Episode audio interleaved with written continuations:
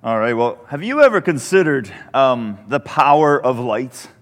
Uh, I wonder if you've ever just taken some time and just really thought about, you know, light. Um, I got lights glaring in my, my eyes this morning. Um, the importance of light. And I'm thinking here not necessarily of just electrical lights that we can create and generate, but I'm thinking of light in general. I would maybe argue that light, in a sense, is to humans what water is to fish. Uh, without light, uh, we really would have a difficult time surviving. I'm not even sure if we could fully survive. Uh, the very first words of God are, Let there be light. And clearly, that set in place or that set in motion one of the most important things that we need in our natural world in order to survive.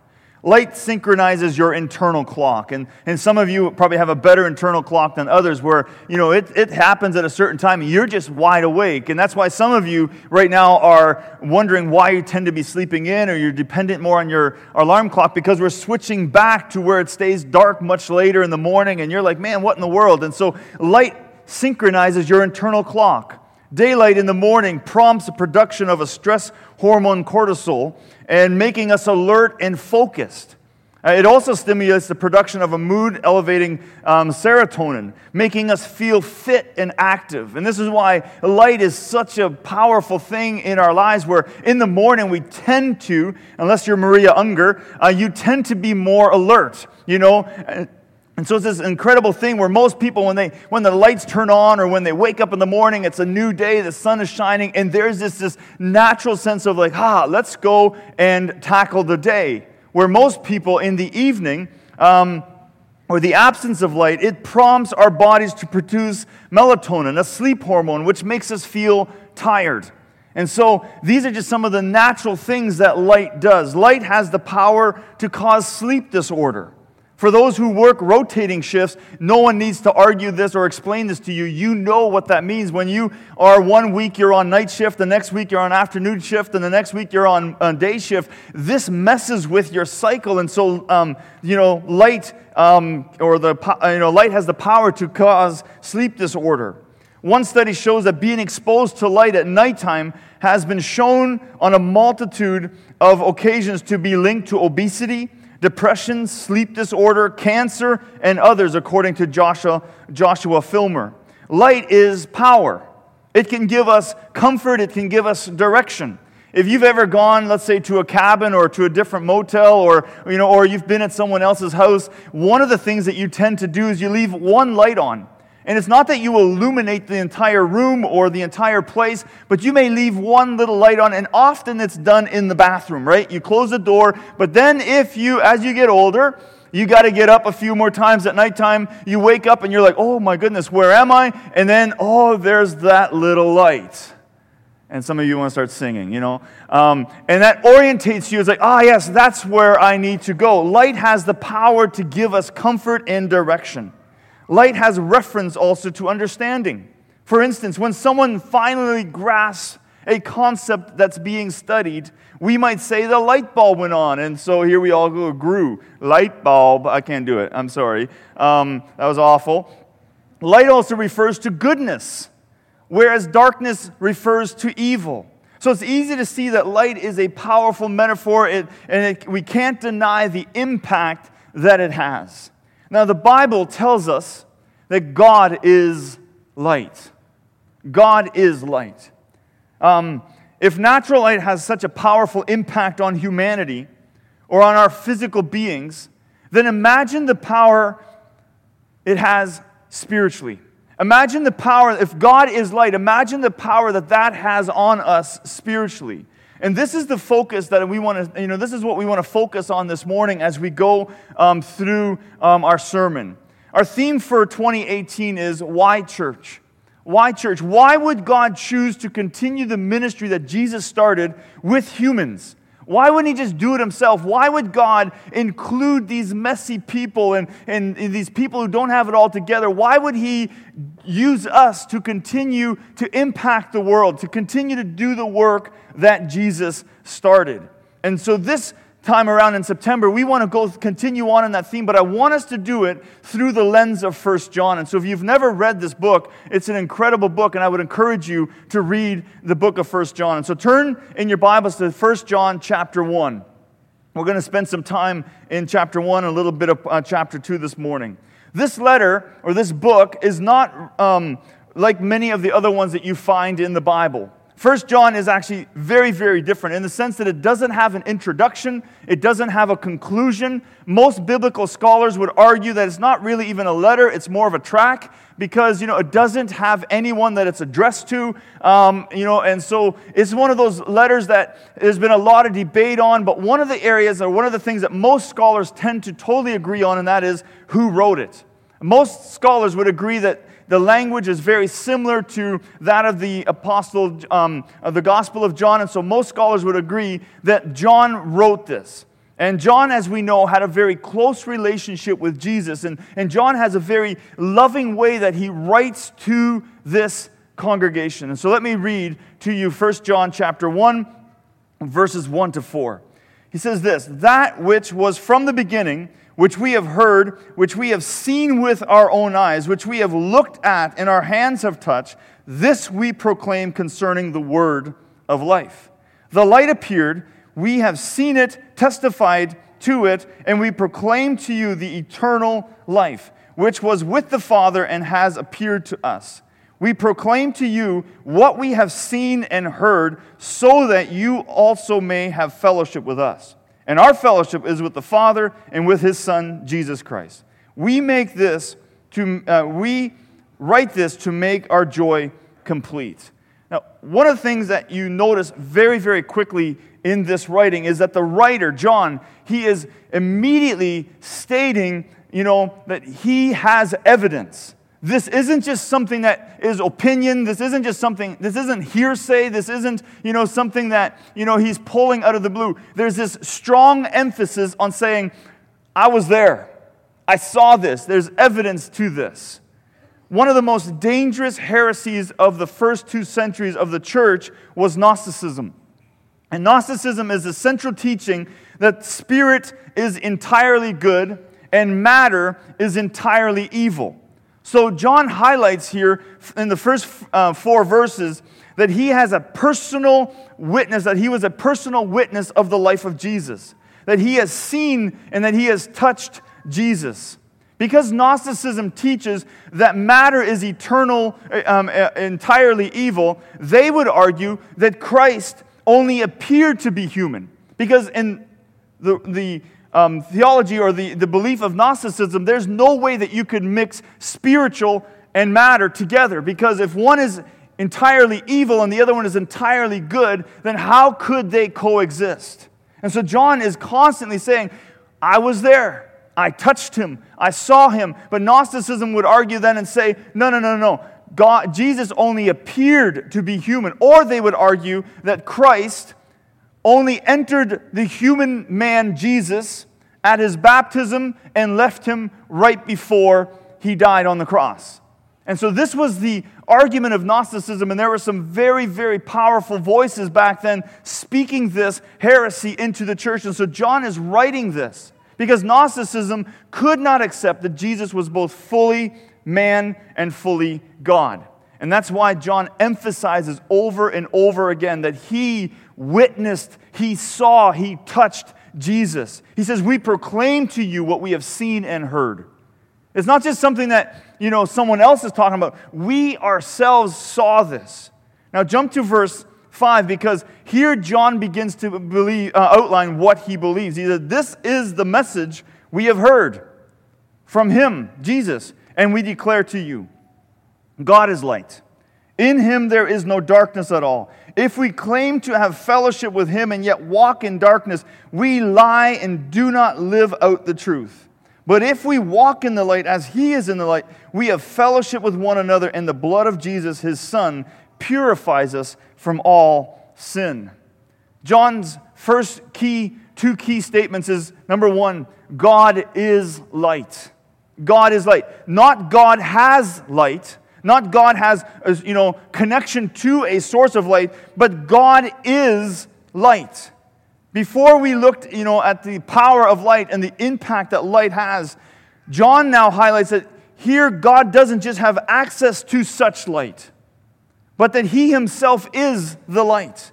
We are speaking here, of course, of a spiritual uh, light, but we see John make this connection almost right away that this light isn't just, you know, the physical light that we see. The second thing that he really emphasizes then is that because God is light, there is no darkness in God. This is really, really important because God is light. There is zero darkness in him. There are no places in God where there is a darker shade. He is pure light. Light is not shining on God, but He Himself is light, and therefore darkness is completely absent. John is clear that we cannot then claim to be in Christ or in God, in the light, or in fellowship with God, and then walk in darkness. He would argue that that's impossible. Because God is light, you can't say, Well, I am walking in fellowship with God while at the same time living in darkness. Light is, you know, something that because God is light, all darkness is exposed. Darkness cannot be in the presence of light. So if we claim to be in fellowship with God, meaning that we have His light in us, then we must also be filled with light and we cannot be in darkness. I hope you're still with me because this is such an important thing for us as believers to understand. In verse 7, John pointed out that if we genuinely walk in the light, then we experience two things. Number one, we experience fellowship or community with one another. And number two, we experience purification from our sins through the blood of Jesus. So being in the light refers not to living perfect lives, but rather surrendering ourselves fully to Jesus you will see John make a significant change now as we continue reading in the use of the words. You know, in the next few verses, he stops using light and darkness. Rather, he switches over from light and darkness to truth and sin. And so John makes this connection here between what light and darkness tend to mean to us, and now he connects those to spiritual truths. Look at verse 8. If we claim to be without sin, Okay, see, he's using a completely new word here. If we claim to be without sin, we deceive ourselves and the truth is not in us. John is saying that unless we have received this light, unless we have received what God offers, we are still in darkness and we cannot deny it. If we try to convince ourselves that maybe we are in light but in the in the light but really aren't, John says doesn't matter. If you claim to be without sin, you are deceiving yourself and the truth is not in us. Anyone who attempts to convince themselves that they are saved from sin through any other form than God, because God is light, these people are deceptive and they are um, believing something that is not true. Now, I understand that this is not a popular view for many of us, or this is not a popular view in, in the places where we might um, work or go to school. But if God is light, John would argue that the only way for us to receive light is through Jesus. Claiming to have it through a different form is untrue, and we, we are left deceived if we believe that. Another way to look at this is that a person may believe that they have received the light when they in fact haven't. Or they may attempt to deny that they live in darkness or that they live in sin. These are people who may not even see or they refuse to see or they refuse to admit the darkness that they live in. The scary thing about light is that you, I mean, sorry, the scary thing about darkness is that we can get used to it. I don't know if you've ever woken up in the middle of the night and, you know, you got to go to the bathroom and you make your way over to the bathroom and, and maybe you have one right off your bedroom or maybe you got to go down a few steps and, and it's dark in your house. But here's what's happened over the course of the evening, over the course of nighttime, over the course that you've slept, your eyes have adjusted to the darkness. So you make your way to the, the bathroom and you're, you're doing okay, and, and you go in there, you turn the light on, and you do your thing, and then you turn the lights off. What happens? Suddenly, it's pitch black. Why? Because your eyes adjusted to the light. And so, this is the same that happens to us spiritually. If we live in darkness, if we live in sin, we may actually become familiar with it. We may actually become used to it. And we might say to ourselves, it's really not that bad. I'm functioning. I'm doing okay. I'm getting by. Look at me. I'm, I'm okay. But turn the light on. Allow the light of Jesus to shine into your life, and suddenly, suddenly you will see so much clearer. Now, should a person recognize that they are in darkness, look at what John promises in verse 9. He starts off and he says, If we confess our sins, if we get past verse 8, if we get past that place where we may deny that we, you know, that where we may get past denying that we need a Savior, we truly accept that we are in darkness and we acknowledge that we need to be saved. Look at what he says. If we confess our sins, he is faithful and just and will forgive our sins and purify us from all unrighteousness. God is both faithful and just. What a powerful combination. And it means that He will forgive our sins. The plural is significant here because we confess specific sins to Him, not just that we have sin. God wants to shine His light into every area of our lives, exposing all the sin that is in us so that we can be completely cleansed, that we can be fully purified. We just finished renovating our bathroom. Okay, hold on, let me correct that. We are continuing to renovate our bathroom. Uh, 14 years ago, I think, or 10 years ago, we did our um, kitchen. And we thought we were done. And now we're working on our bathroom, and all of a sudden Maria's like, Remember that guy told us don't forget to paint around the door frame? And well, we forgot to paint around the door frame. So 12 years later, we finally finished our kitchen, folks. And so there's hope for our bathroom. But we did our bathroom, and we are still working on it, but uh, we had to do this we had to keep it functioning as much as possible. And so you've probably been there. So we left the sink in, we left the toilet in, we left the tub in as long as we could, and we bought shower curtains and just stapled them to the wall because we got a shower, you know, and so we used this as long as we could, and we got by. You know, the sink's in the way, and it would have been so much easier just to gut everything. But because we needed it to be a functioning bathroom, we kept it going those things we were able to work around. The area that we struggled with the most was we had to take the light fixture off. And so we just had this little light fixture dangling there because you don't want to install the new light fixture until you've painted and done everything. And so there's this light fixture, just the one bulb just dangling there. It was extremely safe, just so you all know. I, I did a good job, you know, and it's just kind of hanging there. But here's what I experienced over and over and the poor drywall guy, he must have just been so frustrated. No matter where you were in the room, you were always working in the shadow. You follow me? The light was always, always behind me. And it was annoying. And some of you are like, just get another light, you know, golly. But constantly, this thing. So we painted, we finished everything, we put on the new fixture, we got it all ready, and we turned that switch on, and wow on the room just illuminated. Beautiful. Folks, that's what it's like spiritually. You may be working in the shadow right now. You may be going through the motions. You may be doing all these things, but allow God, who is the light, to shine into your life. You are going to receive and experience a purification like you've never experienced before. When there is sin in our lives, we stumble around in the dark. We may be functioning, but it is always to a limited extent. Look at the stern warning that John gives us in verse 10. He says, If we claim we have not sinned, we make him out to be a liar, and his word is not in us. Why does John say this? Why does John put this in there? Because wasn't it feeling so good? You know, if we confess our sins, ah, it feels so good, you're cleansed. And now he goes kind of dark again. And he says, if you claim you have not sinned, you're making God out to be a liar.